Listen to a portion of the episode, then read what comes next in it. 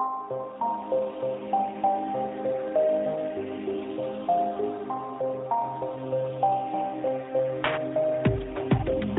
tidspunkt og velkommen til en herlig episode af Noget om Film. Den eneste podcast, hvor... Jeg tror, det er den eneste podcast, hvor man taler om bæversekret i måske verden, faktisk. Mhm. Øhm, det kan være, der er sådan en eller anden... Øh, det kunne være, der var sådan en mærkelig øh, nature-podcast eller sådan noget med sådan nogle vildmarksmænd i USA, hvor de taler meget om bæversekret. Det ved jeg selvfølgelig ikke.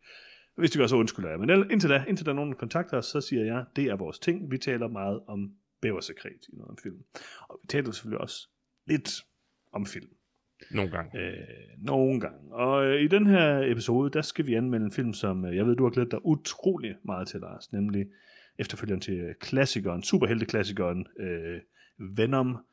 Tror, den var fra 2019. Og nu, øh, nu er der kommet en efterfølger. Øh, mm-hmm. Venom Let There Be Carnage. Ja, der er nu kommet en efterfølger sidste år. Det er rigtigt.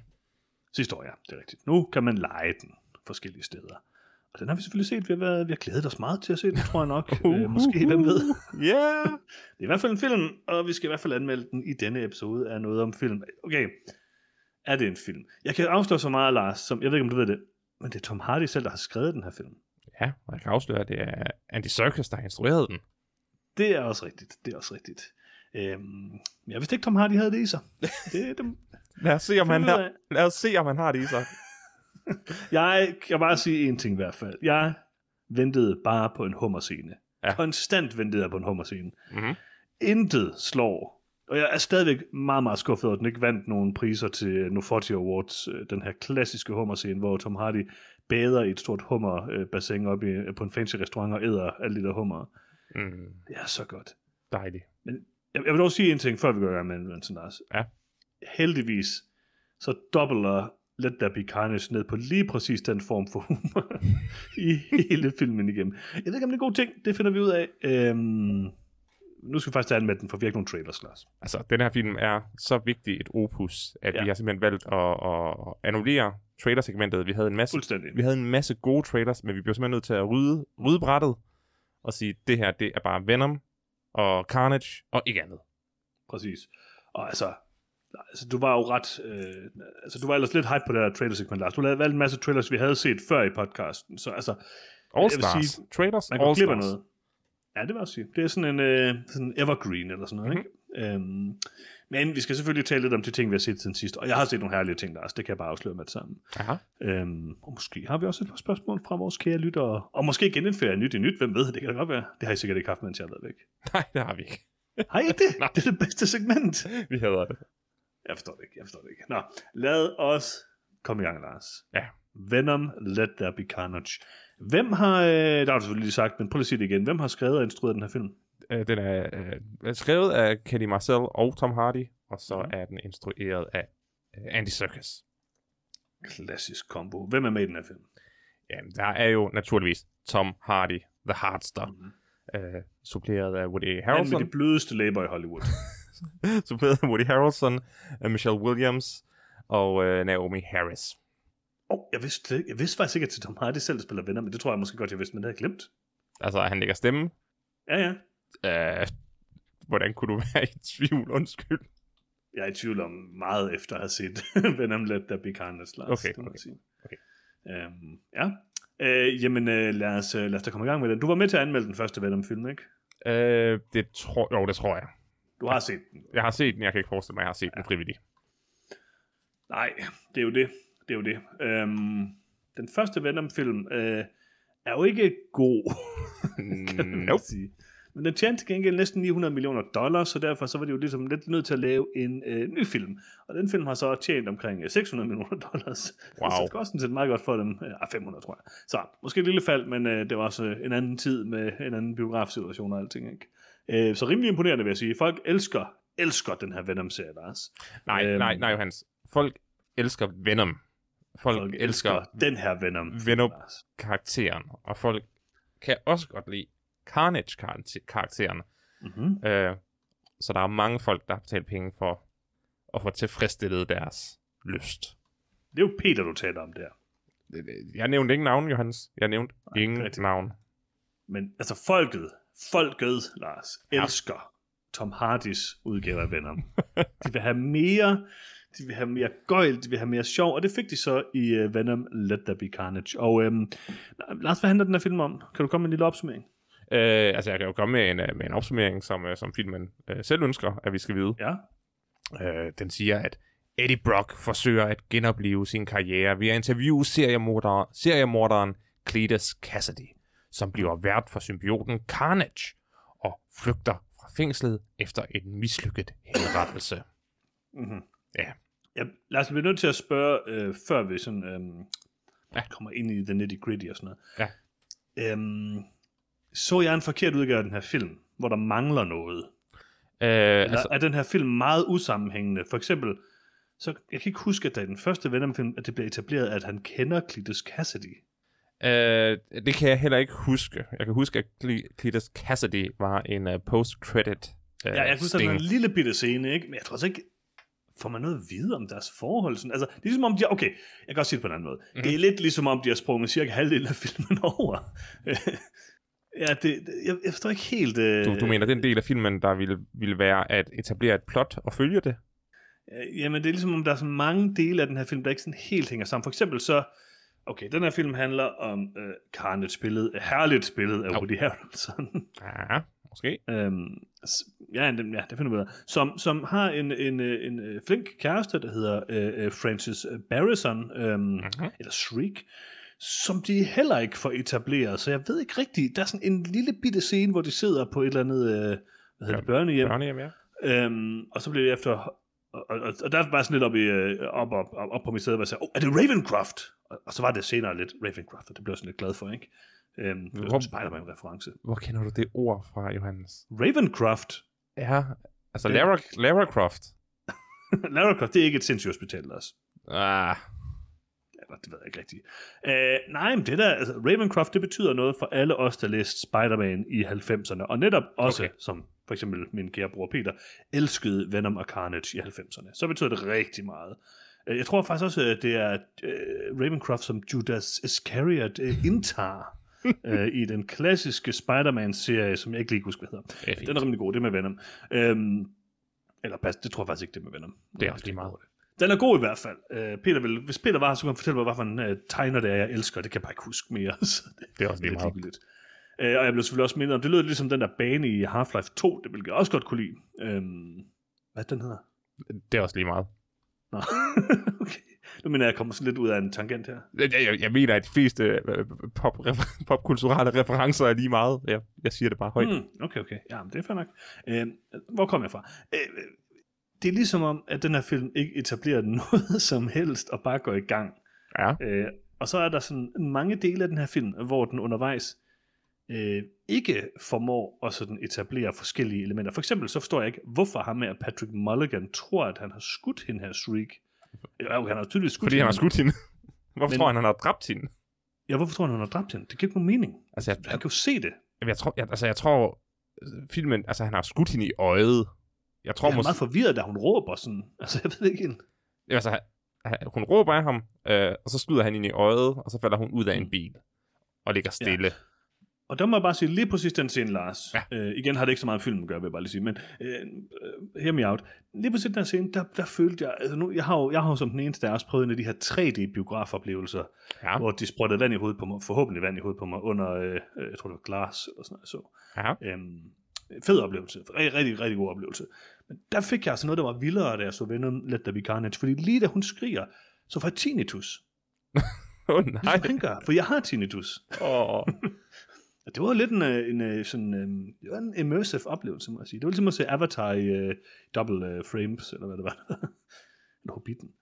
Uh, altså, jeg vil sige, uh, det, det, det kunne noget for mig. Resten af filmen er uh, rimelig elendig, men jeg kunne ret godt lide den. Okay.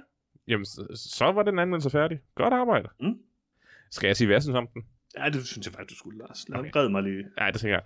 Uh, altså, nu har vi snakket om den her uh, introscene, hvor at uh, uh, Cletus Cassidy og Francis Barrison uh, mm-hmm. sidder på et, uh, et børnehjem, som ret store børn, mm-hmm. må Mhm. man sige, og åbenbart elsker hinanden. Og så bliver hun taget væk, uh, så råber hun og bliver skudt i ansigtet. Og så kommer der en, og så, og så klipper det frem til nutiden. Mm. det gik op for mig, at jeg hader virkelig den der type introer, der hedder, her er lige noget, I skal vide. Sådan, øh, ingen forklaring, ikke noget som helst, bare sådan, I skal bare lige vide det her, og så springer vi frem til nutiden, og så spiller vi filmen videre. Mm.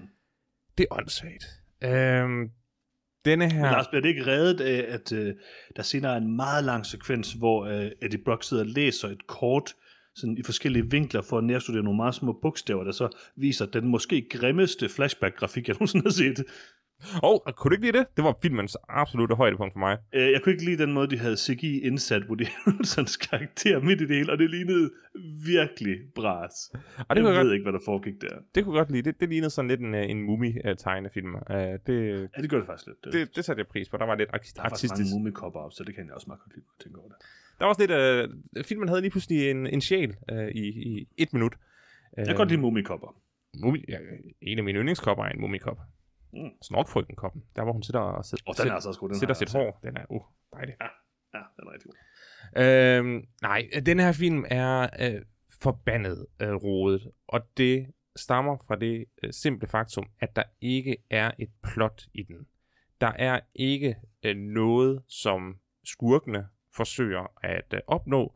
Der er ikke noget, som heltene, i anførselstegn, øh, forsøger at undgå. Øh, Altså, de prøver at blive gift. det er ikke Måske, men jeg ved ikke rigtig, hvornår de etablerer det, bortset fra de sidste 10 minutter af filmen. Det er bare en kluntet, kedelig og langsom setup af en konfrontation. Og der er ikke nogen, øh, der er ikke noget på spil, fordi jeg er i bund og grund komplet ligeglad om Woody Harrelsons usympatiske, øh, psykopatiske karakter øh, vinder, eller om Tom Hardys psykopatiske, usympatiske karakter øh, vinder. Men også lidt charmerende karakter. Han er ikke charmerende. Han er Lidt ulækker. charmerende. Han har en motorcykel. Han ser lidt, ule- han ser lidt fedt ud. Han- han- Han ser absolut ulækker ud. Han ser ud, som om han lugter. Han ser ud som om han er narkoman, og det er jo lidt det look, han går efter. Det rammer han meget godt, vil jeg sige. Øh, Det jeg, ved jeg vil ikke. sige, Jeg, har kendt, altså, jeg, jeg kender kun uh, gentleman-narkomaner, uh, der går Mm. i bad og kæmmer deres hår. Uh, not my kind of så har du aldrig festet med Tom Hardys venner med i hvert fald. Øhm, Det har jeg ikke, heldigvis. Altså, jeg vil sige, hvis der er én ting, den her Tom Hardy præstation minder mig om, og også den første film, som jeg lige husker den i hvert fald, det lyder måske lidt underligt, men det minder mig rigtig meget om Eddie Redmayne i, hvad hedder det, Fantastic Beasts. Åh, oh, ja. Det er en helt anden vinkel, bes- en eller en helt anden beskidt- vej at gå, men det er sådan lidt det samme, de gør. Det er fuldstændig sådan bizart og all out, og jeg kan egentlig ikke lide det, men nogle gange fungerer det egentlig også meget godt. Jeg synes helt klart, at hvis man nu skal tale en lille smule om sådan øh, vægtning, så synes jeg, at Tom Hardys Venom er noget bedre end hans Eddie Brock. Øhm, jeg har jo ikke ja, det forhold ja, ja. til... Altså, jeg har et forhold til Venom. Jeg har læst de samtaler som Peter og alt det der, men Peter elsker en eller anden mærkelig grund øh, Venom. Og jeg kan godt forstå, at han har... Altså, det er også en cool karakter og alt muligt. Og jeg synes jo for eksempel, at de her film har meget misset hele pointen omkring, at Venom er en symbiot. Og jeg sagde det også til øh, min kone, da vi så den. Det er, sådan, det er jo egentlig rigtig mærkeligt. Altså hele ideen er, at han er en symbiot, og de siger aldrig ordet symbiot i starten. Det gør de så senere i filmen. Mm-hmm. Og jeg kan heller ikke huske, at de nødvendigvis gjorde det i den første. Øhm, og det er bare sådan, altså selvfølgelig handler det, det ender med at handle rigtig meget om, hvorvidt de er kompatible eller ej, men i hele resten af filmen, så er det sådan noget med, at de står og slås og er sådan modstander af hinanden. Mm. Og pointen med Venom, som jeg husker Venom som tegneseriekarakteren, er jo hele tiden, han siger vi og sådan noget. Altså, de er jo symbiose på en eller anden måde, ikke? Ja. Og så det er en anden figur her, grundlæggende, hvor Venom og, altså det er jo øh, basically en kærlighedshistorie mellem Venom og Eddie Brock. Øhm, og en meget sexet kærlighedshistorie mellem Venom og Eddie Brock, vil jeg sige. Øhm, og det er meget fint. Øh, det fungerer til tider okay, men det er ikke, øh, det er ikke den klassiske Venom. Det har jeg ikke det store problem med, for jeg synes egentlig, den her Venom er meget sjov. Det, jeg har et problem med, det er øh, mere øh, Carnage, eller Splatter på dansk. Mhm. mm-hmm. øhm, jeg er ikke Carnage-ekspert, men hele pointen med Carnage var jo, at han kom der i 90'erne, øh, som vi det husker, det kan godt være, han var det lidt før, men jeg husker det mest fra 90'erne, hvor at, hvad hedder det, han var sådan den her meget edgy karakter, der kom ind og var sådan super voldelig, og han startede i 90'erne. Øh, super blodigt, super sådan øh, ondt og sådan noget, ikke? Altså, der er virkelig, virkelig, virkelig nogle brutale øh, tegneserier. Noget af det mest sådan ulækre, jeg, nu- sådan gory, jeg nogensinde har set, er en bestemt, jeg tror også, vi snakker om den den første film, er en bestemt øh, Carnage-tegneserie. Mhm. Og det rammer de jo slet ikke her. Altså Carnage er jo bare sådan et rumvæsen. det er han jo også. Øhm, men sådan, altså, de, de går meget mere den der, øh, nærmest sådan Godzilla-agtige vej, eller sådan noget, ikke? Altså, et stort øh, tentakelmonster, der sådan bare smadrer ting. Han sådan skærer ikke ting i stykker. Der er ikke rigtig noget, der er ikke noget blod, der er ikke noget som helst. Sådan noget. Nej. Fair nok, det er, den her, det er det, den her film er. Men så forstår jeg måske ikke helt, hvorfor man laver en film om Carnage, når, når det er så meget i, altså, de rammer, for mig rammer de intet af det, som den karakter er. Han er basically bare en kedeligere og stærkere udgave af Venom, hvor Venom er sådan et underligt fjols i den her verden. det siger han jo også, altså, at han er også lidt udskud på sin egen planet og sådan noget. Det, og det ved jeg ikke, om Venom i tegneserien er. Det tror jeg det, ikke. Det, det, det virker bare sådan så lidt, altså, ja, øh, så som, som, som en repræsentation af en tegneserie, jeg trods alt godt kan huske, der, øh, der kan jeg tilgive den her mindre, end jeg kunne tilgive den første film. Fordi i den første film, der var det dog en Venom, som jeg meget godt kunne lide. Altså, det er ikke den samme Venom som tegneserien, men den er meget sjov.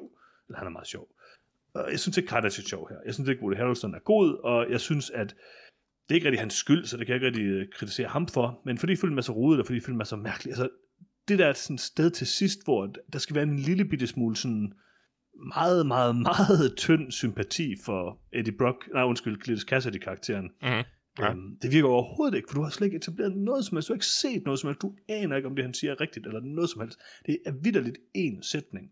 Så hans karakter er fuldstændig tom, fuldstændig overfladisk. Der er ingen rigtig interaktion mellem, man, man får slet ikke en fornemmelse af den der kamp med Carnage, som de jo ellers gerne vil vise. Øhm, at han, altså han faktisk sådan er inkompatibel, eller at de er i, sådan i, i, i konflikt, eller hvad kan man sige, ikke på grund af mm. nogle ting i plottet. Øhm, det synes jeg heller ikke, de formår at formidle. så altså det eneste, den her film har, er actionscener og humor mellem Eddie Brock og Venom. Og jeg synes, den lykkes nogenlunde med humoren mellem Eddie Brock og Venom, og jeg synes egentlig også, at actionscenerne er ok. Den sidste scene er meget fed, men jeg synes ikke, den er særlig pæn, den her film. Den, den har sådan underligt digitalt look, og jeg synes bare ikke generelt ikke Carnage er særlig fedt Nej, lavet. Car- Carnage ser forfærdeligt ud. Jeg synes, Venom øh, er, er ganske, meget god, ja. er gerne, ganske overbevisende, når han er i scenerne. Carnage ligner et lyserødt øh, modellervoks øh, monster, der går rundt i, i verdenen. Der, Altså den der ellers fede nok scene, eller ideen, teoretisk fede nok scene, hvor Carnage han ligesom hopper op foran det der vindue i katedralen, ikke? Ja. Og der kommer lys ind, og hans arme er sådan ude og sådan noget. Det er jo et fedt nok skud i teorien, men det fik mig bare til at tænke på, hvor meget grimmere den her film er end et computerspil, med, en mellemsekvens til et computerspil eller sådan noget, ikke? Altså, det, det, der er et eller andet med det, der ikke var særlig sådan, øhm, det så bare ikke særlig godt ud, synes jeg. nej, enig, enig. Jeg ved ikke rigtig, hvad det er. Altså, det er jo, det er jo vildt. Jeg ved, altså, cinematografen øh, på den her film er Robert Richardson, der er sådan en Oscar-vindende cinematograf, der har lavet mere eller mindre alle Tarantinos film, og altså han er gået fra at lave Once Upon a Time in Hollywood, en af de cinematografisk flotteste film, jeg nogensinde har set, tror jeg, til så at lave Venom Let There Be Carnage. Det er meget bizart, synes jeg. Øhm, men det er nok, fordi han har arbejdet en del sammen med Andy Serkis. Men, men jeg synes bare ikke, det, altså, jeg synes ikke, looket fungerer her. Så Øhm, der var noget, synes... noget, noget med belysningen på Carnage, der Ja. ja. gjorde, at han bare stak ud som, som en Ja. CGI-karakter. Ja. Jeg ved ikke, øh, Johannes, jeg synes, du er alt for god ved den her film. Øh, ja, fordi problemet med øh, humoren, øh, som er en, en meget, meget, meget stor del af den her film, det er, at den i bund og grund ikke er sjov. Øh, både Tom Hardy og, og, og også Venom, de virker som, som nogle ynkelige eksistenser, som jeg har meget svært ved at se noget, nogen øh, rapport mellem. Altså, de, de har ikke det der spil, som jeg gerne vil have. Og det har måske noget at gøre med, at, at det, det er Tom Hardy, der spiller dem begge to, og det er derfor bare... Altså, de kan ikke spille op mod hinanden, når det er den ene, der skal give en replik, og så ind i den næste soundbooth for at optage replikken tilbage til, til sig selv. Uh, så det virker bare uh, påtaget. Det, som for mig altid har været det absolut mest interessante ved Venom som karakter, det er det øh, power trip, han giver de personer, mm. han binder sig med. Mm. Altså, jeg husker ham hovedsageligt fra Spider-Man øh, tegnefilmen, øh, hvor at når, når, når Peter Parker får den her black suit Spider-Man, så lige pludselig så kan han så meget mere, og han byer øh, selvglad, og, og, og jeg ved jeg, jeg tror, det er det spil, som altid har, har, har, har tillukket mig ved Carnage som karakter, øh, at, man, Ja. at man kunne blive en bedre version af sig selv, hvis man havde Carnage, og så selvfølgelig også en lille smule edgelord over det, så det er også, det er også dejligt. Øh, og i første Venom-film, der synes jeg, at der var en lille smule af det, selvom man som Hardy hovedsageligt bare fjollede rundt. Men i denne her film, der spiller de jo helt vildt hårdt på, hvilken forbandelse uh, Tom Hardy mener, det er at have uh, symbioten. Mm. Og, og, og det er bare ikke, altså det synes jeg bare ikke er interessant. Altså se dem, se dem slås, det, det er åndssvagt. Ja, det virker også, altså det synes jeg også virker fjollet. Og jeg, altså, jeg synes ikke, de får nok ud af det med, at han forlader Eddie Brock. Der er ikke rigtig nogen konsekvenser af det. Det giver nogen, igen, altså det er det samme problem, jeg har med, øh, det er både problemet og det, jeg godt kan lide ved filmen, det er det der med, at øh, jeg synes, det er helt åndssvagt, øh, hvordan det sådan forløber med slåskampen og hvad der sker bagefter. Men det giver jo også nogle scener, som jeg faktisk synes var meget sjove. Jeg tror, den vil nok dele vandene lidt, den her rave-party-scene. Oh, det var så meningsløst. Den er så meningsløst, men der er nogle meget sjove ting i den. Øh, det er udmærket. Jeg kan meget godt lide hele hans, øh, hvad det, han siger, lethal protector, eller hvad det er. Mm-hmm. Altså, det er meget sjovt, øh, at han hele tiden vil hedde lethal protector. Han smider mikrofonen, det er også meget sjovt. Og det ender med, at hvad hedder det, han har overtaget hende der, øh, hvad hedder det, øh, der er den der kiosk. Mrs. Chen. Det er også meget sjovt. Og så bliver det lidt kedeligt igen, for så kommer Michelle Williams på banen, som jeg egentlig rigtig godt kan lide, men hun får ikke så forfærdeligt meget arbejde med her. Og så skal det som være hende, der vender mig. Altså, det, var, det var bare, det, det fører til noget. Det, var, det var et callback til den første film, hvilket, altså, det er oprigtigt eneste kugle, der var i den første film. Det var, da hun netop bjøv til Venom for at bringe den hen til uh, Eddie Brock. Uh, det var en fed scene, da hun, Jamen, det, var, det var en fed scene, at han, jeg tror, han lå i en skov og ved at dø eller et eller andet. Åh, oh, ja, det, uh, og, oh, det er rigtigt. Og så lige pludselig så kommer Venom i She-Venom-form og, mm. og, og redder ham. Det, det var en cool scene. Og så gentager jeg synes det der med Dan og... Undskyld. Ja, og, så, og så gentager den i den her film til ingen verdens nytte. Altså, spilder ja. Ja, det er rigtigt. Altså, jeg, jeg, synes egentlig, men jeg synes egentlig generelt, alt det der, det der, den der firkant med Dan og, øh, hvad hedder Michelle Williams karakter egentlig, det kan jeg sgu ikke huske. øhm, Anne. Anne, ja. Altså Dan og Anne og, hvad hedder det, det Eddie Brock og Venom, altså jeg synes, det fungerer meget godt. Altså, det, der er nogle meget sjove replikker der. Øh, Dan er en udmærket karakter, altså det fungerer meget godt. Der er nogle meget sjove ting der. Jeg synes ikke, den er så dårlig på den måde. Altså, den har... Jeg synes, det er det, der, det, er det, jeg synes er så underligt ved den for mig, det er, at jeg synes faktisk, den har meget god humor, som jeg meget godt kan lide, og jeg vil stadigvæk sige, det sagde jeg også til min kone undervejs, det kan godt være, at den her film er helt vildt dårlig, men jeg har det meget sjovere med at se den her, end jeg har det med at se en anden Avengers-film, og det har jeg. Det, der er bare nogle sjove replikker, den er meget hyggelig, den er fjollet, og den er dum, og den er plotmæssigt rigtig dårligt skruet sammen. Ja. Øhm, og den får ikke etableret sin skurk nok, og jeg har et problem, altså jeg synes ikke, Carnage er særlig god i den, og han er ligesom det store showpiece i den. Ja. Men der var tilpas mange sjove replikker og sjove scener, at jeg synes, det var udmærket underholdende. Ja. Altså, nu, nu kommer vi tilbage på det her plot, og det er det, som er dealbreakeren for mig. Ja. Der er ikke ret meget inspirerende over at se Adventures øh, kæmpe mod øh, Thanos, og altså, fint nok, men det er, det er en episk fortælling. De fortæller en episk kamp om øh, strid og, og modgang og medgang og sådan. Der er nogle te- tematikker, som man kan relatere til, og derfor er det en fungerende film. Jeg, jeg, mm. jeg er fint underholdt af at sidde og se Adventures. Det her, det er ikke en fungerende film, for den fortæller ikke en historie. Den fortæller bare et koncept om to modsætninger, der mødes. Øh, uh, der, er ikke nogen, der er ikke noget på spil. Mm. Og, og det er det, der gør det for mig hvis det nu bare havde været helt vildt sjov, ja, fint, så kunne jeg have, have grint. Men nej, jeg synes ikke, humoren er reelt velfungerende. Og jeg synes, Woody Harrelson, en, en meget charmerende skuespiller, han, jeg, der er få ting, jeg kan pege på, hvor jeg synes, at Woody Harrelson ikke gør, gør det godt.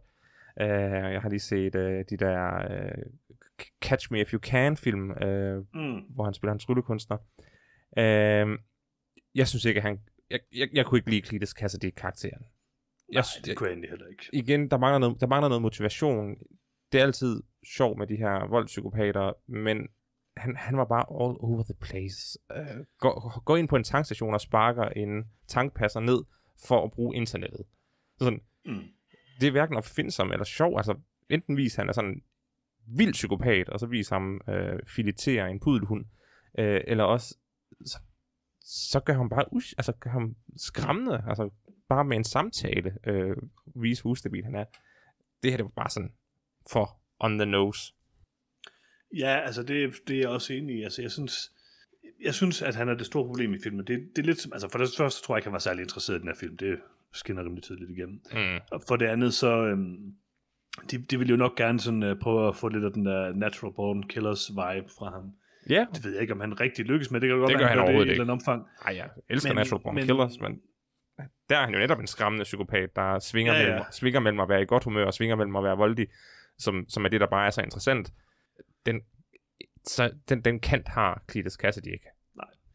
Jeg synes, nu er jeg virkelig ikke ekspert i uh, Carnage lore, der kunne Peter 100% ret mig meget, men som jeg husker Carnage, og der er også elementer af det i den her film, så er hele pointen med Carnage lidt, den måde han er ligesom den der psykopat på, er, at han er den her ultrakolde, øh, sadistiske psykopat uden følelser, som så nogle gange siger de her lange, øh, næsten filosofisk lydende ting. Øh, og de prøver at gøre det en lille smule, men det er så lidt i filmen, at jeg får ikke, altså for mig kunne, altså det har ikke noget at gøre med Carnage. Altså jeg, hvis jeg ikke vidste, at det var Carnage, så ville jeg ikke tænke, det var Carnage. Øh, altså, jeg kan selvfølgelig se det på looket og sådan noget af, af, hvad hedder det, symbioten, men alligevel, altså, personlighedsmæssigt er der ikke ret meget, der ligesom, der fortæller mig, at det er det Carnage. Der er jo heller ikke rigtig noget, der fortæller mig, at, der er, at det er Venom, kan man sige. så på den måde, så, øh, så er det måske meget lige. Det, det er lidt en film lavet af nogen, som ikke helt har forstand på tegneserien, synes jeg. Og det er egentlig lidt, altså, og, og det har de sikkert, det er ikke, altså, de har sikkert læst masser af tegneserier og sådan noget, men det er en, en lidt underlig superheltefilm på den måde, hvor jeg faktisk synes, at ret mange, mit indtryk er, at rigtig mange af de andre superheltefilm øhm, formår ret godt at altså, etablere personlighederne fra tegneserierne. Så, så er Venom så langt fra, hvad tegneserierne er, at det bare er lidt mærkeligt. Øhm, og ja, altså det er jo, hvis filmen så bare var god i sig selv, så er det jo så det noget andet. Mm. Men den første film er ikke god. Den her film, synes jeg, øh, jeg ikke, den er, jeg synes, den her film er marginalt sjovere. Øh, der, den bedste scene i de her to film er helt sikkert i den første film med Hummer-scenen. Det synes jeg stadigvæk er en oprigtigt sjov scene. Øh, Men ellers så havde den film jo det store problem, at den er ret kedelig det meste af tiden. Øhm, når der ikke lige er nogen små sjove ting med Eddie Brock og, og Venom. Den her film har meget mere humor, og den er meget mere all over the place, og den er meget mere all out på sådan cirka alting. Men grundkonstruktionen synes jeg faktisk er dårligere i efterfølgeren end den første. Uden tvivl. Øhm, det er en meget kort film. Øh, jeg tror, uden hvad hedder det, øh, credit, så var den nærmest kun en time og 20 minutter eller sådan noget. Ja. Øhm, men det er en film, som jeg... Altså, det er meget sjældent, jeg siger det her, men den her film burde have været i hvert fald 20-30 minutter længere, fordi de får bare ikke etableret nok til, at det på nogen måde holder. Nej, der, der, Øhm. der, er, der, der er ikke nogen historie. Vi har jo slet ikke talt om Shriek endnu, altså, øh, hvad hedder det, Naomi Harris' karakter øh, og Cletus Cassidys øh, love interest. Og det er der jo en grund til det, for hun, hun er basically ikke med. Altså, hun har nærmest ikke nogen effekt. Hun, hun, altså, det der tydeligvis er sådan hendes ting, altså, sådan, altså det punkt, hun skal komme til, hvor hun ligesom skal øh, øh, kæmpe imod øh, symbioten og sådan noget. Altså, det får de ikke engang etableret, det får de ikke engang brugt. Altså, de gør det jo ikke. Øh, Nej, de er det, lige ved at gøre det, og så stopper de. jeg vil sige, Det det var, det, underligt. det var en meget overraskende valg, øh, hvor hun er lige ved at, at gøre noget vigtigt, og mm. Venom så vælger en meget ja. mærkelig ting at gøre, men ja. Øh, Han siger ovenikøbet, vi har brug for præcis det her, så nu gør jeg noget andet. ja, det er virkelig mærkeligt. ej, det, var, jeg ved, Ja, ja, det var et eller andet mærkeligt bait. Det var, det, var, det var jo sat op som et bait and switch, men det, det gav bare ikke mening. Det var mærkeligt, mærkeligt. Nej, øh, jeg ved ikke. Det, det er en dårligere film end den første, men den er lidt mere underholdende til tider, så jeg synes faktisk, altså nu har jeg, talt, jeg plejer at tale mig op på film i løbet af den her podcast, men jeg får nok talt mig lidt ned på Let There Be Carnage, for jeg synes, der er så mange ting, der er så dårlige i den. Men jeg hyggede mig ret godt med den, der så den i går. Altså, jeg, jeg, Det var jeg, cirka hver gang uh, Carnage ikke var med, vil jeg sige. ja, altså, så, så er det jo bare det der mærkelige stand-up show, uh, Tom Hardy mod Tom Hardy, Mhm, mm-hmm. som, som du er en eller anden grund, der er, der er en eller anden grund vibet med dig, og fred med det. Uh, jeg kan kun sige, det er ikke alle, det kommer til at vibe for. Uh, og, hvis Det er det, rigtigt. Og, og, og hvis det er ude af filmen, så er der intet tilbage. Så er der intet rigtigt. tilbage. det er rigtigt. Det er en underlig vibe, vil jeg sige. ja, Men jeg tror dog faktisk, altså jeg vil dog sige, jeg tror, der er ret mange, der viber med det. Den er jo ret populær, den her film, som vi sagde, snakker om før, og jeg, jeg tror bare, det er sådan, altså, jeg kan godt se, hvorfor, for, jeg kan i hvert fald godt se, hvorfor jeg synes, det er dårligt, og hvorfor det er mærkeligt. og Sådan noget. Jeg ved ikke, hvorfor jeg bare, jeg var bare sådan, ja, jeg har et andet svagt punkt for det her. Jeg har generelt et svagt punkt for Tom Hardy, og øh, jeg synes, det er meget sjovt. Det er ikke godt, det er fjollet og dumt, men øh, jeg synes, det er meget sjovt. og jeg er stadigvæk 100% overbevist om, at øh, Life er en prequel til Venom-filmen. øh, det, det er etableret, det ved vi godt. Mm, det er godt, det er godt. Så jeg giver den her film, jeg giver den 2 ud af 4, Lars. Jeg gør det. Det gør det. Jeg synes, det er, jeg synes, det er gavmildt. Øhm, sidst, der sagde jeg, at Kimi var en håb, øh, håbløs, øh, kedelig film uden et plot. Øh, den var mere interessant og havde et bedre plot end Venom Let There Be Carnage. Så den får samme karakter. En. Ja, okay, fair nok. Nå, Lars, har du set nogle ting siden sidst? Det har jeg, Johannes. Det er godt at høre. Øh, jeg har været øh, semi-old school. Øh, jeg har været på, øh, på øh, Danmarks Radio. Okay, og så har jeg ja. set Operarejsen. Okay. Øh, denne her, øh, øh, jeg tror, otte øh, afsnits øh, sæson af tre danskere, øh, der er blandt øh, Allan øh, Gravgaard Madsen, tror jeg han hedder, øh, komponisten, ja. rejse rundt i Europa i en autocamper og høre øh, operaer i øh, Berlin, øh, Bayreuth, Salzburg, øh, Verona, sådan forskellige, øh, forskellige opera hovedsteder i Europa. Ja. Øhm, det var meget hyggeligt. Tre øh, tykke mænd i en autocamper, der kører igennem Europa, øh, camper og, Det er jo bare min påskeferie. ja, og, og, og drikker, drikker øh, rødvin og hvidvin, og øh, lidt for ofte kommer til at snakke om øh, køns øh, politiske spørgsmål, hvilket øh, de to af dem overhovedet ikke er klædt på til, øh, og den anden bare, bare ved, er, er, er, altså, han, han ved, at han ikke vil sige noget. Så med det samme, de siger et eller andet åndssvagt, så, så klapper han bare fuldstændig i, mens de to andre sådan padler lidt rundt om, hvad det er, de prøver at sige. Og det er sådan lidt tydeligt, at de er nok ikke helt så, så woke. Uh, det, er, det, er, det er øh, charmerende på en eller anden måde at se de her folk prøve at takle en problemstilling, de, de ikke helt, helt har indblik i. Uh, der er en, der på et tidspunkt uh, siger, at da han var ung i 90'erne, der var der jo uh, three strikes and out-reglen. Så hvis du uh, lå og sov med en pige efter byen, og parterne var enige om, at der ikke skulle ske noget, så måtte man, så må man godt lige sådan prøve at nusse lidt, og hvis man så blev afvist, så var det uh, strike one. Og så kunne man så lige prøve at, at nusse lidt mere, og hvis man så blev afvist, så var det strike two. Og så skulle man jo så uh, nusse lidt mere, og hvis man så blev afvist, så var det strike 3, og så måtte man, så måtte man holde fingrene fra Og sig lige selv. pakke den sammen. Okay. Ja. Problemet er jo, at, at, at, han, at han har ret. Altså hvis, hvis han tilbage i 90'erne øh, antog det for at være en stri- three strikes and, and out-regel, øh, så har han jo ret i den her scene, at 90'erne var mere forfærdelige, og det var nok socialt acceptabelt, det han beskriver. Der var kæden så hopper af. Det han siger, ja nu er der jo alle de her nye øh, holdninger og tendenser til det. Som jeg forstår det, så har reglen nu to strikes, og du er out. og, det, og det var sådan, åh oh, nej, åh oh, nej, du har, du har jo komplet misforstået, at, at den nye regel, det er, at man, man, man sam, samtykke, så du, du aftaler, du spørger din partner, om de har lyst til seksuel kontakt. Du, du begynder ikke bare at nusse, og så har han, hvis han så i det mindste bare havde troet, at det var en en striker out regel, men nej, han Hvem troede, er det, han begynder at nusse? Jamen, det er jo, det er jo, det er jo tilfældige folk, han, han ligger ved siden af, der prøver at sove. Det, altså, det er meget Han ligger sig ved eller som har valgt at ligge ved siden af. Ej, altså, der, der, der var... Tanken var, at man var, havde lagt sig sammen øh, efter en bytur, og man var enige Mm. om, at der ikke skulle være sex. Sådan. Hvor Okay, gamle du, er de her mennesker? Jamen, det, det, det, slut 30'erne, start 40'erne. Nå, Øh, okay. det er de to andre, det er dem fra den, øh, hvad hedder den korte radioavis. Den korte, hvad, hvad, hvad hedder den? Jeg har, jeg har aldrig hørt det, der Korte siger... radiovis, tror jeg det er. Ja. Det der Kirsten Birgit noget. Ja, præcis. Det er, det er de to. Ja. Og- og ja. Frederik et eller andet. Frederik, Frederik Ja. Silius, tror jeg. Noget. Ja, ja, Frederik Silius og øh, Rasmus et eller andet, fordi Ja. husker. ham Rasmus, ham, var jeg helt, ham var jeg helt vild med. Han røg og drak hele tiden. Han var en mand efter mit hjerte. Er det ham, der lukker i, eller hvad? Nej, øh, nej det, var, det var så komponisten. Øh, øh, Okay. Allan øh, Gravgaard Madsen. Hmm. Øh, han er meget ukomfortabel med det. Men, øh, men, men nej, nej, øh, sig, øh, sig, øh, Frederik, Frederik der, han, Ja. øh, han kommer altså til at sige nogle, han kommer altså Mm. virkelig til at, at sige nogle uheldige ting. Det er ikke sådan en dårlig joke eller noget. Altså, nej, nok nej, lidt, nej, nej, nej, Okay. det er det ikke. Han, han, han prøver at, at, at snakke om, altså det er helt oprigtigt, hvordan han forstår, at verden nu fungerer. Det lyder ikke godt. Jeg håber, at næste afsnit er, at han prøver at installere samtykke-appen på sin telefon eller sådan noget. Jamen, jeg har desværre set alle afsnittene. Øh, Ja, så, Det sker øh, ikke. At det sker ikke. De rejser rundt og så ser er opera, og så øh, snakker de. Jamen, så er jeg ude, desværre. Åh, oh, der, der, der, ja, der, der, der, er også, der er også en godt et, hvor, hvor at, øhm, ham, hvad, hvad kaldte du ham, ham der spiller Kirsten Birgit?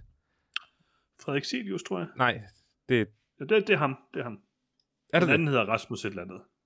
Der er en tynd og en Ja, øh, den, den, den, tynd fyr med briller eller sådan noget, ja, ikke? det er ham, der, Det er ham, der hedder Rasmus, tror jeg. okay, det er ham, det er ham, der er den upassende. Øh, den, den, den, den, den, den tykke Jeg øh, kan ikke herre, helt huske, hvad de hedder. nej, den tykke herlige mand, ham jeg er helt vild med, øh, han, han siger på et tidspunkt, at øh, han, han var- var blevet udsat for et pædofilt overgreb, og beskriver, hvordan en, en kvinde har, har befamlet ham under en koncert, da han var 14. Øh, og, og, Ja, og, okay. Og, og, så- og så starter han med et sådan godt spørgsmål om, gør det jer utilpas, at jeg fortæller denne her historie i en, øh, i en sjov, på en sjov måde? Og så siger jeg, hov, nu har vi fat i noget. Det her, det er virkelig øh, interessant. Og så bliver deres konklusion bare, at øh, der er forskel på mænd og kvinder, og drengen kan ikke blive udsat for seksuel overgreb. Sådan, ej, det, I var så tæt på at komme ind på noget interessant, men Det ved ikke så godt, det er I ramte ved siden af igen. Nej, men man skal også se det på grund af øh, operan. operan. Der, der, du, du, du lærer en masse om opera, øh, komponister, deres liv og hvad deres forskellige operer øh, handler om. Øh, og så en masse hygge, hvor de bare sidder og spiller kort og ikke snakker om problematiske ting. Det er, det Altså, er, jeg er jo svært glad for opera, så det kunne da godt være, jeg skulle... ej, så skal du helt sikkert se det. De, øh, de er rundt og se Okay. en masse øh, fabelagtige forestillinger, og et par øh, helt igennem forfærdelige forestillinger. Det er jo ikke så sjovt. Okay. Det lyder også umiddelbart bedre, når de ser de forfærdelige forestillinger, vil jeg sige. altså, det, det, det er svært at gøre forfærdelig opera interessant, fordi det bare er Ja, okay. tre folk, der sidder i fire timer, og det ser ud som om, de er ved at dø. Ja, okay, det kan godt. Men nej, jeg har også set noget... jeg anbefaler Jeg, jeg, jeg starter også med noget reality, så. Ja, godt, godt. Jeg, jeg, ved ikke, om jeg, talt, jeg har sikkert talt om det her tidspunkt. Jeg har set øh, hele anden sæson af Love is Blind. Har I talt om det? Nej. Har, okay, har du, har du aldrig set Love is Blind på Netflix? Øh, er det der, hvor de sidder i rum? Ja. Ja, det har jeg set. Okay, har du set anden sæson? Nej, det har jeg ikke. Den skal du virkelig se. Det er et meget øh, væsentligt step up i kvalitet, eller øh, det ved jeg ikke, man kan kalde det. Øhm, Love is Blind er den her reality-serie, hvor at, øhm, øh, der er en masse mennesker, der bliver samlet. Øh, mænd for sig bor inde i et eller andet øh, mærkeligt øh, kollektiv, hvor de sidder og snakker sammen. Kvinder for sig bor et andet sted, sidder og snakker sammen. Og så mødes de så på sådan nogle speed dates i sådan nogle Mhm. mm-hmm. pods, sådan nogle rum, hvor de ikke kan se hinanden, hvor de bare sidder og snakker med hinanden. Og så ideen er, at de skal få en emotionel connection, og så skal det ende med, at de frier til hinanden. Ja. Øhm, og det første afsnit er sådan lidt opstyltet, de, altså, men det er også det, er sjovt, når de sidder og snakker sammen, kan man sige. De lærer hinanden at kende, øhm, og det er meget tydeligt fra starten, okay, alle de her mennesker kommer ikke til at, at finde hinanden. Det, de har nogle bestemte tydeligt castede karakterer. Eller, det jeg, ved ikke, om de er tydeligt castet. Det virker som om, der er nogen, der er mere interessante end andre, og de ender sjovt nok også med at fri til andre. Øh, men det kan også være, det bare er, sådan, det er redigeret bagefter jo. Mhm. Men i hvert fald, så, øh, så ender de med at fri til hinanden. Og der sker bare, der er drama hele tiden. Jeg vil sige, år, årtiets reality-øjeblik, tror jeg godt, jeg vil kalde det, er, da årets klart bedste øh, reality-karakter, Shane, en bizarre mand, der har de mest vanvittige øjne, jeg nogensinde har set. øh, men han, er en, han virker, man kan ikke finde ud af, om han er sådan super nederen, eller super sød og rar og sådan noget. Og alle pigerne elsker ham, og, han er også en meget sjov fyr og sådan noget, og han ender så, spoiler warning, med at være en, en ret sympatisk fyr og sådan noget. Men han ser bare så crazy ud, du skal prøve at google ham og se nogle billeder af ham. Han er virkelig, øh, altså han ser sådan godt ud og sådan noget. Han har bare de her vilde, vilde, vilde øjne, og han har sådan en underlig blik hele vejen igennem serien. Som en person, der har taget sådan 700 gram kokain, eller sådan. Det, det er meget vanvittigt. øhm, og han, øh, han spiller sådan lidt på to heste. Og så kommer han til det punkt, hvor han siger, okay, okay, nu, øh, jeg, jeg tror, jeg skal fri til hende her Natalie, eller sådan Og så går han ind på en eller anden date med, øh, øh, med og så har han så også en, der hedder Shana. Han hedder Shane, hun hedder Shana. Og Shana er sådan, Natalie er sådan den fornuftige partner for ham, eller sådan. Og Shana er sådan den, øh, den han sådan sidder og flytter lidt mere seksuelt med og sådan noget. Aha. Og så går han ind i et rum på et tidspunkt, og det her det er virkelig et, et fantastisk øjeblik. Øhm, han kommer ind i det her rum, og så siger han sådan, han går bare ind og siger, hvad har du på? Tøj. Og siger åh oh, man, det er sexet. Og så, jeg synes bare, det er de mest sexede bukser i verden, du har på. Det kan jeg forestille mig, åh, jeg vil ønske, jeg kunne tage det her tøj af dig. Så siger hun, øh, Shane? Ja, det, det er Natalie, altså så den anden. så han så gået ind og sådan sex til 100% med hende, her, som han øvrigt har tænkt sig fri til. Og så gaslighter han hende sådan for hårdt og siger, at det er sådan hendes skyld, og råber hende og går og smækker med døren. Går der cirka 10 minutter, øh, i hvert fald i programmet, og så går han ind og frier til hende, og så siger hun ja, og så skal de giftes. Uh. Det er, et, altså det er virkelig godt klippet, fordi det er tydeligt, at produceren har sådan lukket ham i den her fælde, hvor de har sagt sådan, du skal ind og snakke med, øh, med øh, uh, Shana nu, og så er det så den anden, de sender ham ind til. Og så gør de det igen bagefter, bare omvendt. Vildt. Altså det er langt ud af det her program. Og der er bare drama og drama og drama. Men det der også er faktisk, at det er sådan lidt oprigtigt meget, øh, på nogen måde meget charmerende sådan et program. Jeg vil sige, det er det mest romantiske af de der reality-programmer, fordi de er jo trods alt i en situation, hvor de skal lære hinanden at kende kun ud fra, hvad de sidder og snakker om. Og de får sådan en rimelig dyb, virker det til i hvert fald, det var amerikansk tv, ikke? Connection. Og, øh, og altså, det er faktisk meget interessant at se, hvordan det udvikler sig, når de så møder hinanden og skal prøve at leve et liv. Det er jo sådan lidt det omvendte af gift for første blik, hvor gift for første blik, der har de jo ingen kendskab til hinanden, og skal så bare få det til at fungere. Og Mhm. her har de sådan et ekstremt dybt kendskab til hinanden, man har ikke set til hinanden før. Men det er stadigvæk et sådan arrangeret ægteskab på den måde. Og de ender så, de skal så, det slutter så med, at de skal øh, at de skal finde ud af, om de vil giftes med hinanden og sådan noget. Altså, Ja. det er dumt, det er reality, men det er Har- faktisk har- har- har- vildt godt lavet. Har du set sæsonen helt til ende, eller er du... Ja, det har jeg. Okay. Det har jeg. Ja, for jeg, jeg kan godt lide øh, ved... Det starter med det her meget stilistiske datingprogram, hvor de Yes. sidder i små øh, opsatte rum og snakker med hinanden, uden at kunne se hinanden. Øh, men men så, så ændrer det jo fuldstændig karakter, når de så lige Ja. pludselig skal ud og leve deres hverdag og møde hinandens forældre. Øh, det, er det er jo der, hvor at, at programmet i mit optik øh, øh, reelt set øh, bliver, bliver interessant, fordi så lige pludselig Ja, så, det er der- også, det er det også. så er der nogle virkelig interessante øh, øjeblikke. Ej, jeg skal helt sikkert Altså- se sæson 2 også. Ja, altså man kan, jo- man kan jo mene om det her, hvad man vil. Der er jo også uh, Love is Blind Japan, den er også lidt fristet. den har jeg ikke Ja. set endnu.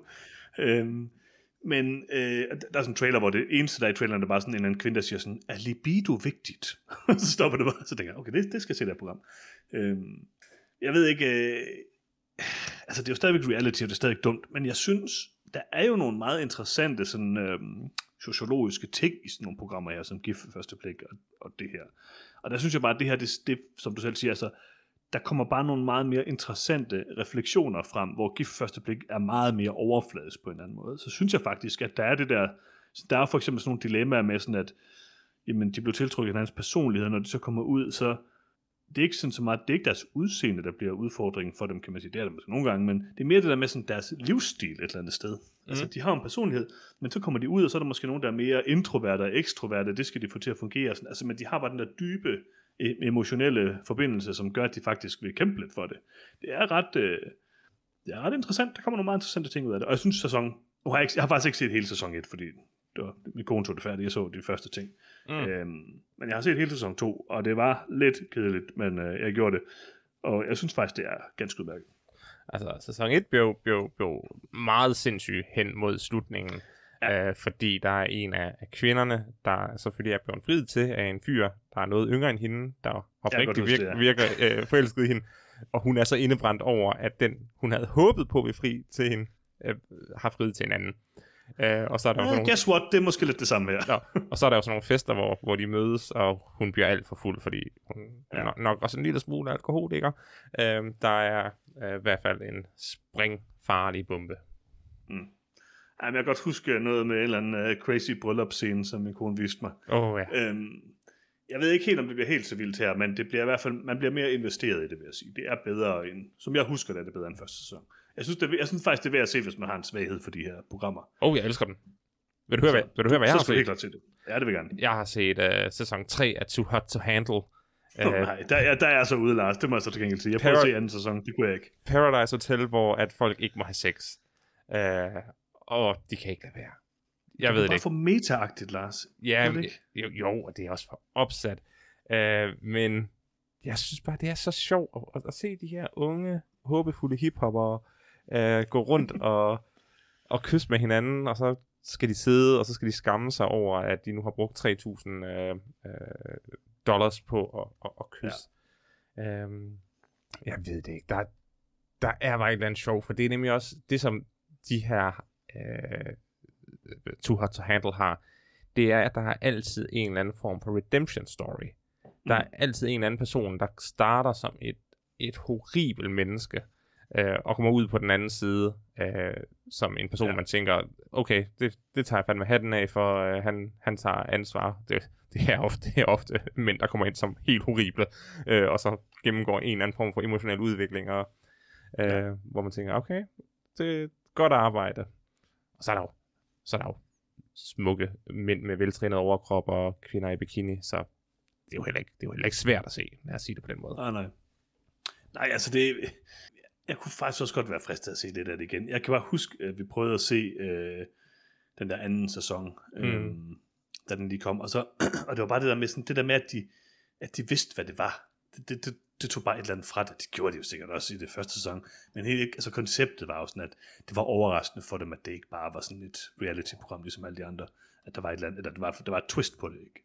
Altså i, i, Og i sæson 3, der, der, Deltagerne kender det jo. Ja, det er, altså- ja, altså i sæson 3, der påstår de jo, at stadigvæk, at de ikke ved, hvad det er for et show, de er med i. Mm. Men så får de bare at vide, at det her show, det er too hot to handle. Og så ved alle folk selvfølgelig, hvad det, hvad det betyder. Ja, det er nemlig det, og øh, jeg kan huske, vi kom til lige præcis det punkt i anden sæson, hvor de så bare alle sammen sidder og siger, ej, oh, too hot to handle, det er sjovt at være med i, det vil vi gerne være med i. og sådan, okay, ja, så, så var jeg ikke lige, um, så var jeg ikke lige med der. Okay.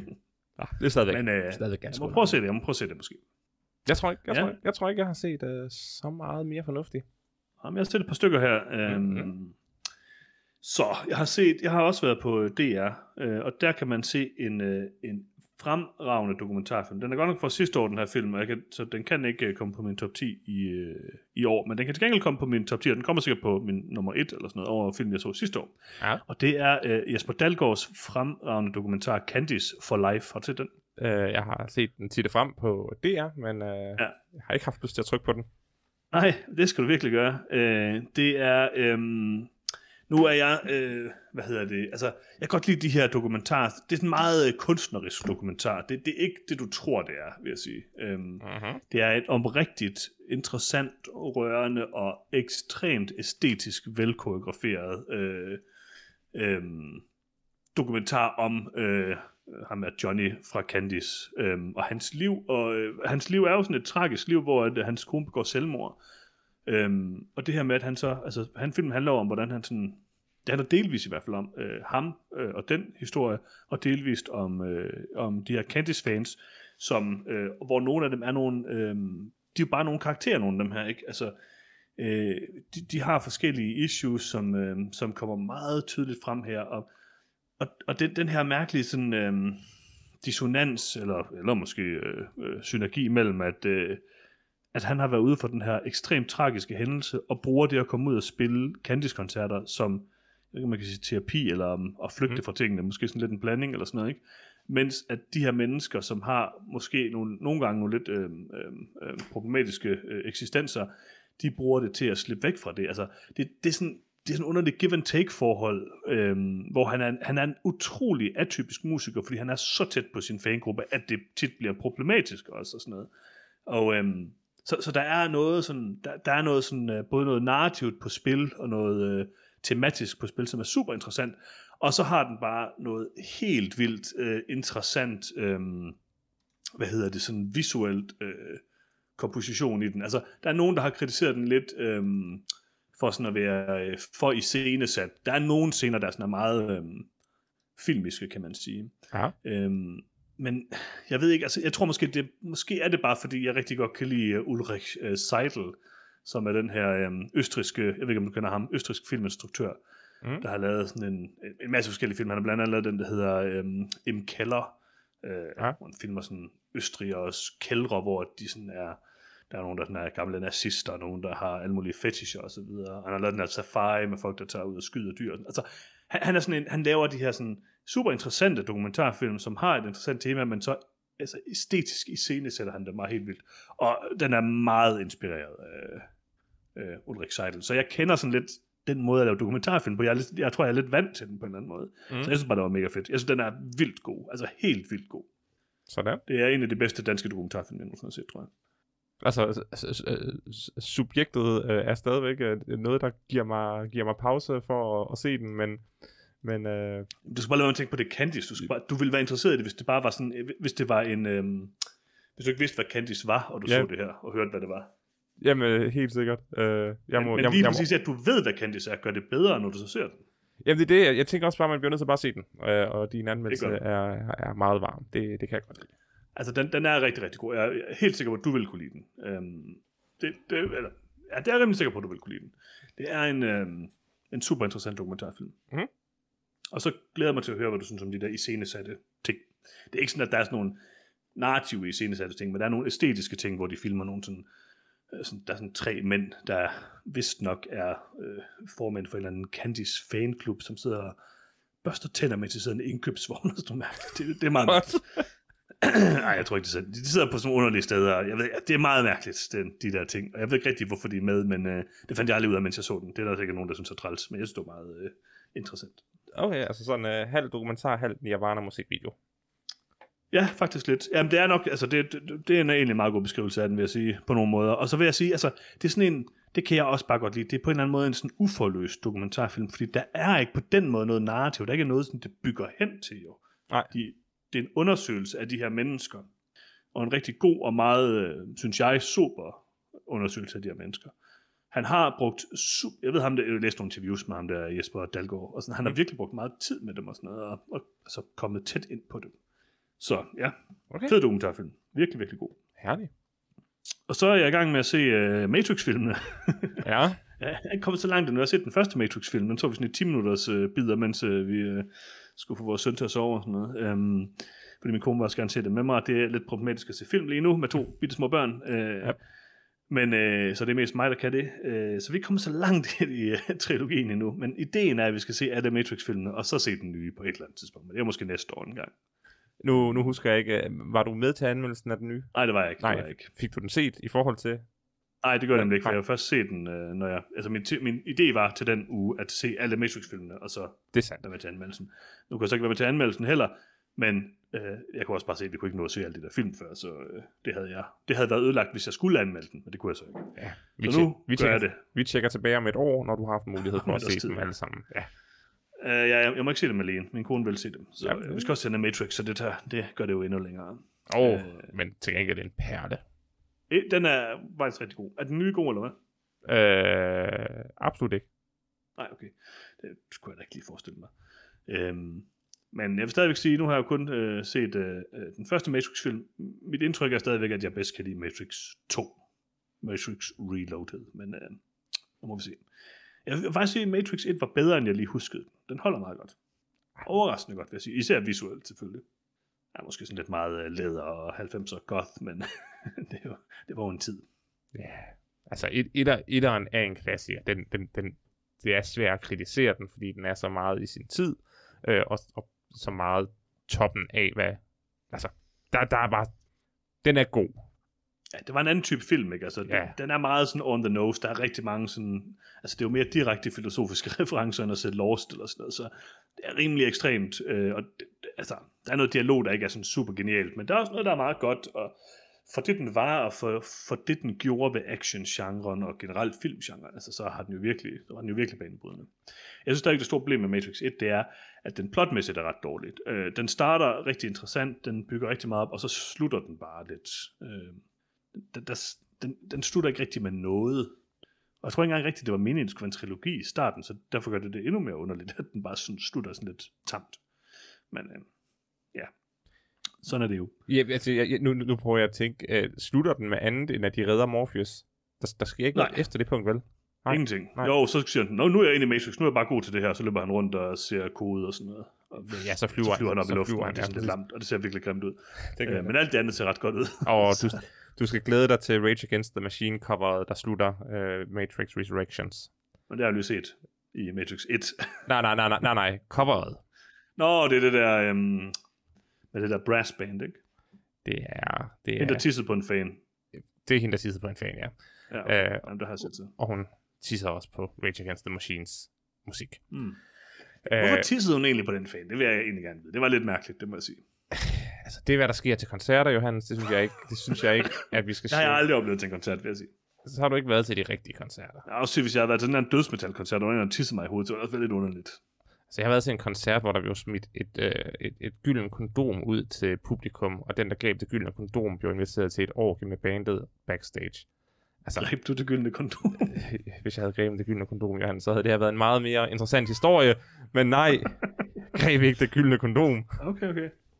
Uh, Interessant. Hvad jeg dog vil sige om Matrix 2, det er på, meget måde, på mange måder en dårligere film end etteren. Mm. Men hold kæft, den er underholdende. Den er nemlig rigtig underholdende, og det er jo det, apropos Venom, det kan jeg jo godt lide. Ja, der er også, noget, der er også nogle ting i den, der er røvkedelige, men, uh, men når, de, når de først er inde i The Matrix, så sker der shit. Men det, jeg synes er underholdende, er jo, når de snakker med arkitekten. Uh, og The Merovingian. Oh, altså, God. The Merovingian er fantastisk. Uh, arkitekten, ja. er det ikke først i træerne, de snakker med ham? Ja, det, det, det stadig faktisk så tænkt på, mens jeg sagde det. Jeg tror, jeg blander dem lidt sammen. Ja, det, det, det, det træerne, uh, og det er selvfølgelig noget værre sludder, men det var også bare så meget starten af 2000'erne. Alt, hvad folk ja, sagde, var sludder dengang. Så I love it. Ja, øh, ja, ja. Nå, jeg har lige to ting mere. Ja, så, så øh, hurtigt, så lad os få det. Ja, ja, ja, ja, ja, ja. Vi, også, vi skal igennem det her. Yes. Jeg har set øh, en film på Disney Plus, der hedder The Night House, som var en, som er en gyserfilm, øh, som jeg hørte rigtig meget godt om. Øh, det er en... Øh, jeg tror faktisk, vi så en uh, trailer til den, kan det ikke passe til med Rebecca Hall? Jo. Uh, og vi sagde, at vi sådan kunne gætte hele plottet af at se uh, uh, uh, traileren. Det var så ikke helt det plot, det var. Uh, den har fået rigtig meget ros, den her gyser, og den er faktisk meget sådan uh, god og stemningsfuld. En uh, kvinde uh, bor hjemme i et hus, som øh, øh, hendes mand har bygget fra bunden og tegnet fra bunden og sådan noget. Manden begår sig selvmord, og, øh, og kvinden bliver så øh, jeg skal sige hjemmesigt, men hun, er, hun går og tænker på det hele tiden, og ser forskellige ting, og begynder at opleve mærkelige ting ved huset, og begynder sådan at finde ud af, at han har en underlig hemmelighed og sådan noget. Og øh, jeg havde nok regnet med, i forhold til, hvad jeg havde hørt om den, i forhold til, hvor, hvor god folk synes, den er, og hvor crazy også nogen havde beskrevet den som, så blev jeg, var jeg meget overrasket over, hvor sådan straight den var. Altså, den var bare den var god nok, og den, den, den, den har et meget godt plot i forhold til noget af det, vi har snakket om i dag, hvor der er så mange film, der har et elendigt plot. Altså, så var den fin og velkonstrueret fra start til slut.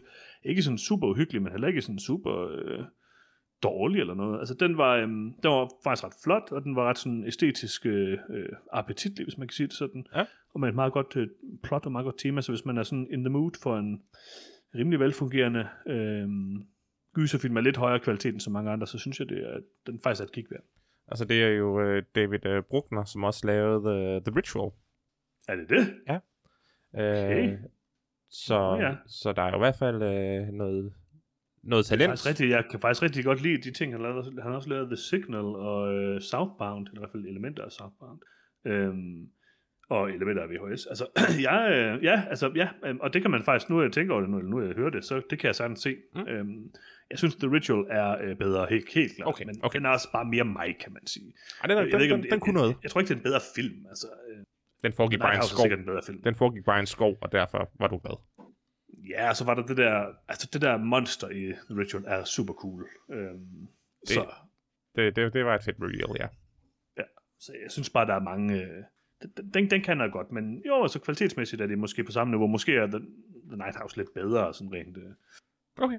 Hvis man prøver at kigge lidt objektivt på det, men, øh, men jeg synes, The Ritual var mere underholdende umiddelbart. Og jeg, kan også, jeg kunne godt lide det der tema, der var med, øh, med mændene på den der tur ja. i The Ritual. Det, det var ret fedt. Øhm, så ja, øh, en anbefaling vil jeg synes ikke, den, altså, jeg vil nok give den 3 ud af 4, hvis jeg skulle give den en karakter. Ikke mm-hmm. sådan en fantastisk skyser. Øhm, og den sidste, jeg har set, og den bliver jeg så lige nødt til at lave nævne, Lars, fordi det kunne måske også være noget for dig. Mm-hmm. Jeg har set, en, jeg har været på lidt sådan et uh, true crime kick her på det sidste. Uh, øhm, det er farligt. Det, det er lidt farligt. Øhm, men, øh, men ja, det, der, er også nogle, øh, der er også nogle gode ting dernede. Jeg har hørt mange gode ting om den her Abducted in Plain Sight, som er sådan en dokumentar på Netflix. Og jeg må bare sige, det her det er... Nu kommer jeg til at fortælle om, hvad den her film handler om. Så jeg, jeg vil sige, jeg ved ikke, om jeg kan anbefale den her film. Den er rimelig øh, dokumentar. Den er sådan rimelig... Øh, ubehagelig på nogle måder, øh, men den er også bare så vild, at den er måske et kig værd. Øhm, Jaha. Ja, men nu fortæller jeg lige, hvad der sker. Altså, vil du høre lidt om den? Eller ja, ja, ja, ja, ja lad, lad mig bare høre. Uh, det er fint. Ja, okay, fordi nu prøver jeg at fortælle det her, men jeg er ikke sikker på, at jeg kan. Så Abducted in Plain Sight handler om en, øhm, en familie, der bor, jeg tror, de er mormoner eller sådan noget, den du, de er i hvert fald sådan et uh, kristent miljø i USA. Mm-hmm. øh, som bor et sted. Øh, de har øh, nogle børn. Øh, de får øh, nogle venner, deres naboer, eller i hvert fald sådan i, i, øh, i nærheden af, hvor de bor. Øh, som de bliver rigtig gode venner med. De har ligesom nogle børn, der matcher dem i alder, så der er ligesom en, en ven til alle, siger de. Mm-hmm. Øhm, der er især sådan en pige, der hedder Jan, eller øh, Jan, eller hvad hun hedder. Ja. Øhm, Jan, tror jeg, hun hedder. Øhm, som en ung pige øh, i, i den ene familie, som, øhm, som er sådan meget øh, livlig og sådan positivt stemt og sådan noget. Og ham faren af den anden familie bliver sådan meget, øh, øh, meget øh, tæt på hende. Og der kan du måske allerede høre, hvor den ligesom Ja, er ja. Øhm, bliver meget, er meget interesseret i den på en sådan, også meget upassende måde. Og det ender sådan med, og det sker sådan rimelig tidligt i filmen, at han kidnapper hende. Øh, og kører bare væk sådan. og forsvinder bare. Og så vil de der forældre, de vil ikke melde det. Fordi de sådan er mormoner, og de siger, nej, men han kommer nok tilbage, og bla bla bla. Sådan noget. Og så finder man, så går dokumentaren ligesom tilbage og fortæller, at han har sådan haft alle mulige sådan, øh, hvad hedder det, øh, øh, sager mod sig, med sådan, han har været, hvor han har været tiltrukket af, af øh, unge piger og sådan nogle ting. Mm-hmm. Øhm, men ingen har gjort noget ved det, fordi så de bare, kirken har sådan tilbudt, at skal man komme i sådan noget behandling, eller komme op til sådan noget terapi, eller sådan noget. Og så begynder det at blive rigtig crazy, fordi så filmen foregår, ligesom- den siger, okay, nu har han kidnappet hende, så fortæller vi ligesom baggrundshistorien. Så finder man ud af sådan, at det der terapi, han har fået, det han så gået tilbage og sagt sådan, ah, men min terapi er, at jeg skal sove ved siden af jeres datter øh, fire dage om ugen hele tiden. Og så får man bare lov til det af den der, de der forældre. Altså det er det før, hun blev kidnappet. Ja. Så sådan, der er bare ingen, der gør noget ved den her situation, og han sådan, øh, bedøver hende og giver hende alle mulige stoffer. Hun forstår det jo ikke selv, hun er jo sådan ikke specielt gammel der og sådan noget. Jeg tror, hun er 12 eller sådan noget. Og sådan misbruger hende og sådan noget, og det er helt fucked. Og de gør bare ingenting, og de, de tænker bare, det er meget normalt det her. Øh, Det er sikkert hans normale terapi og sådan noget. Øh, og så ender det med, at han kidnapper hende, tager hende med til, og nu bliver det vildt, tager Ja. hende med til Mexico. Hun, er, hun vågner op bedøvet i den her autocamper, han har lejet. Hun ved ikke, hvor det er hvor der er sådan et båndoptager, der ligger ved siden af hendes seng. Hun er sådan spændt fast i sin seng. Og der båndoptager fortæller så, at, at de siger sådan, at de to rumvæsener, der hedder Zeta og Senja, eller sådan noget, der sådan har udvalgt hende til en særlig mission og har kidnappet hende, øh, hvor at hun skal sådan, hvad hedder det, mate med, den, med en mand, den første mand, hun ser, eller, andet siger det, eller sådan noget. Så hun bliver sådan udvalgt til at være på sådan en mærkelig øh, mission for sådan nogle rumvæsener, og den her historie ja. er sådan meget kompleks med, at sådan, hun er åbenbart et rumvæsen, barn fra en anden planet, og hendes mor er hendes rigtige mor, men hendes far er ikke hendes rigtige far, sådan lidt Jesus-agtigt, fordi faren er en, en alien fra den her planet, som er dødstemt, og hun kan sådan redde den her planet, og sådan øh, redde den fra at uddø ved at mate med den her mand, øh, før hun bliver 16. De siger så ikke, hvad for en mand det er. Og det, er sådan, det vågner hun bare op til hele tiden i sådan flere uger eller sådan noget. Men sådan, hver gang hun vågner op, så er der den her syge historie om de her rumvæsener. Hvor efter en dag, så vågner hun op, og så bliver hun sluppet løs. Eller så har hun ikke de der bind på mere. Og så kommer hun ud, og så ser hun selvfølgelig ham her, manden i den her autocamper, hvor han sådan har sår ud over det hele, og, så- og så siger han så, "Jamen, jeg blev også kidnappet af de her rumvæsener. Øh, og alt muligt lort. Og så, ja okay, og så, øh, det er jo sindssygt, det er jo fuldstændig vanvittigt? Øh, Det er slet ikke til at begribe. så, for, så lykkedes det ham at blive gift med hende i Mexico. Ja. Hvorefter han af en eller anden mærkelig grund øh, ringer hjem til sin bror og siger, øh, jeg er blevet gift med hende her, jeg kunne faktisk godt tænke mig at komme tilbage til USA, men det kræver lige, at forældrene siger god for det. Så, så kan broren gå hen og spørge forældrene, om det er okay. det synes de så ikke lige umiddelbart, det er. Og så ender det med, at han bliver anholdt i Mexico af, den, af politiet, og de bliver hentet tilbage, og hun bliver så genforenet med familien og alle mulige ting, ikke? Øhm, og så, øh, så, så de der, den der familie, så ender de sådan med at lade være med at lægge sagen, for de tænker sådan, nej, men han havde nok en god grund til det. Han, hun har jo, sådan- han har jo hjernevasket hende til at sige sådan, at der ikke skete noget. Det kan de jo selvfølgelig godt regne ud, der gjorde og sådan noget. Ja. Øhm, og så ender det med, at de ikke gør noget. Og så gør han det igen. altså, Nej. Og det er bare sådan, og, og det vilde er, det er det er 20 minutter inde i filmen. Jeg har beskrevet de første, det første kvarter, tror jeg, den her fuldstændig vanvittige film.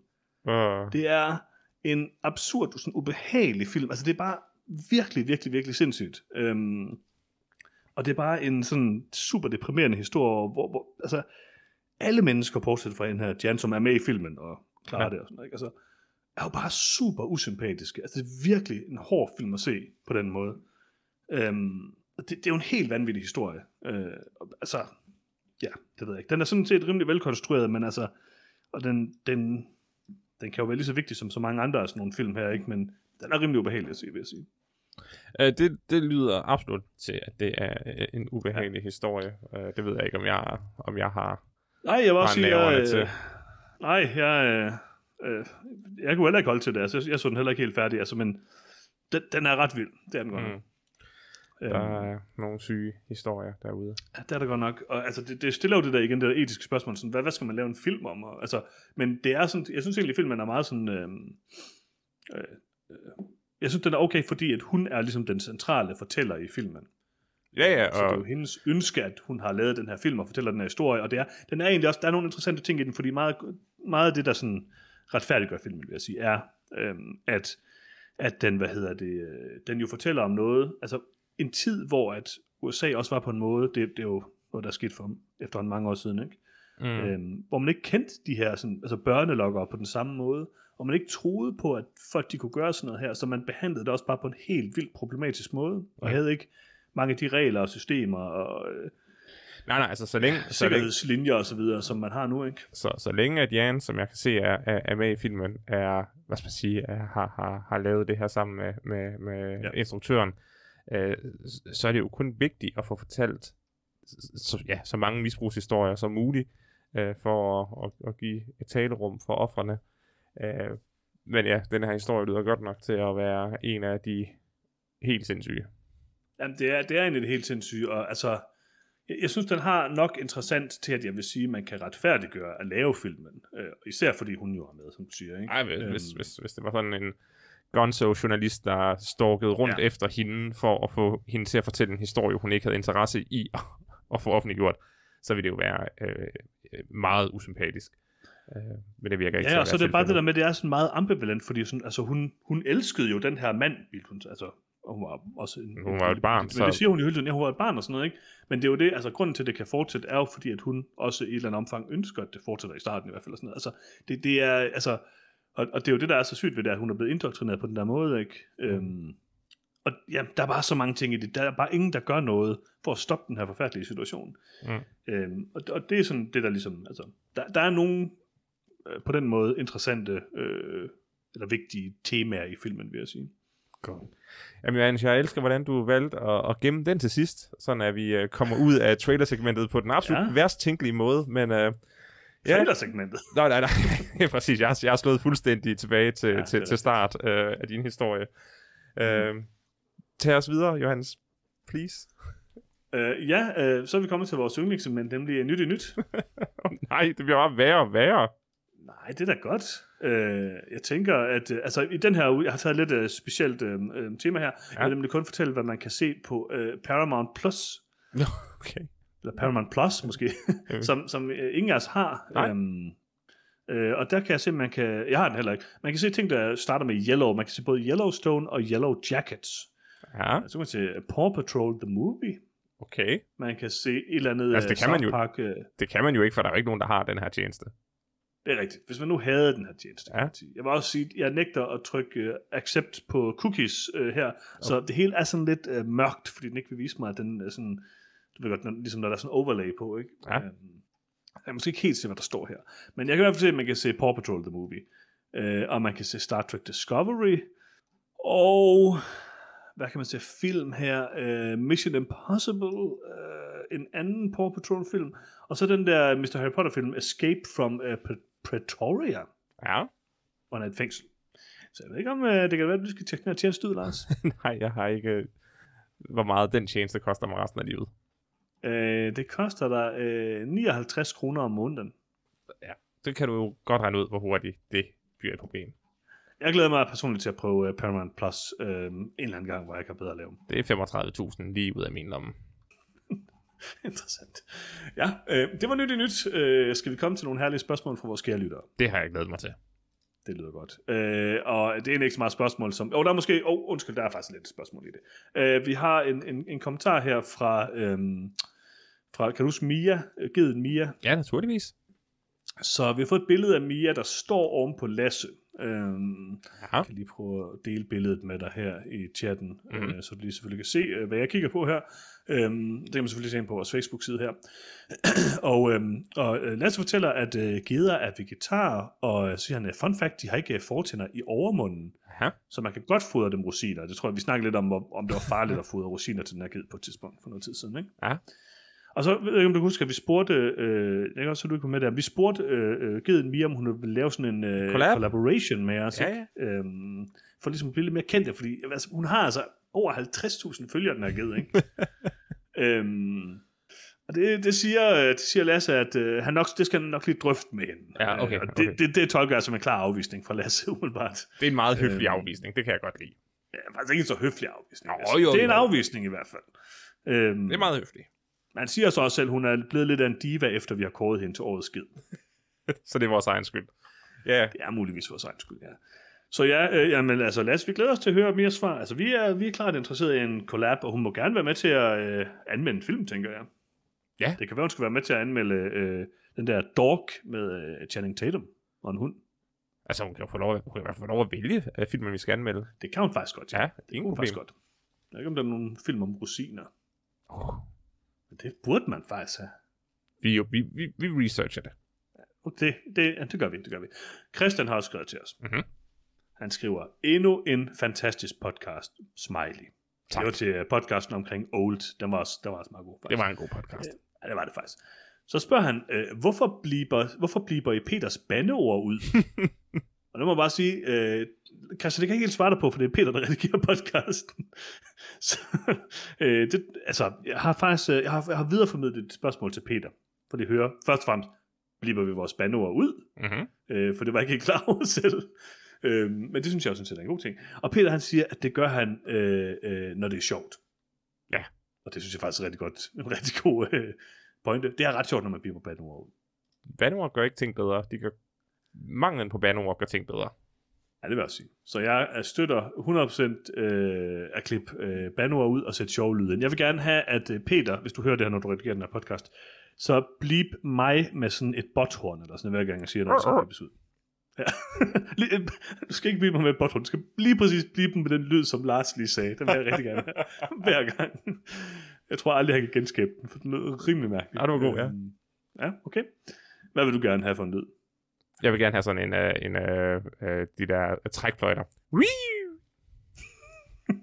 Jeg vil, jeg vil gerne have, Peter, du laver bare, bare med Lars' Så det behøver ikke være et lyden af en træk før, det skal bare være den, det, som Lars sagde.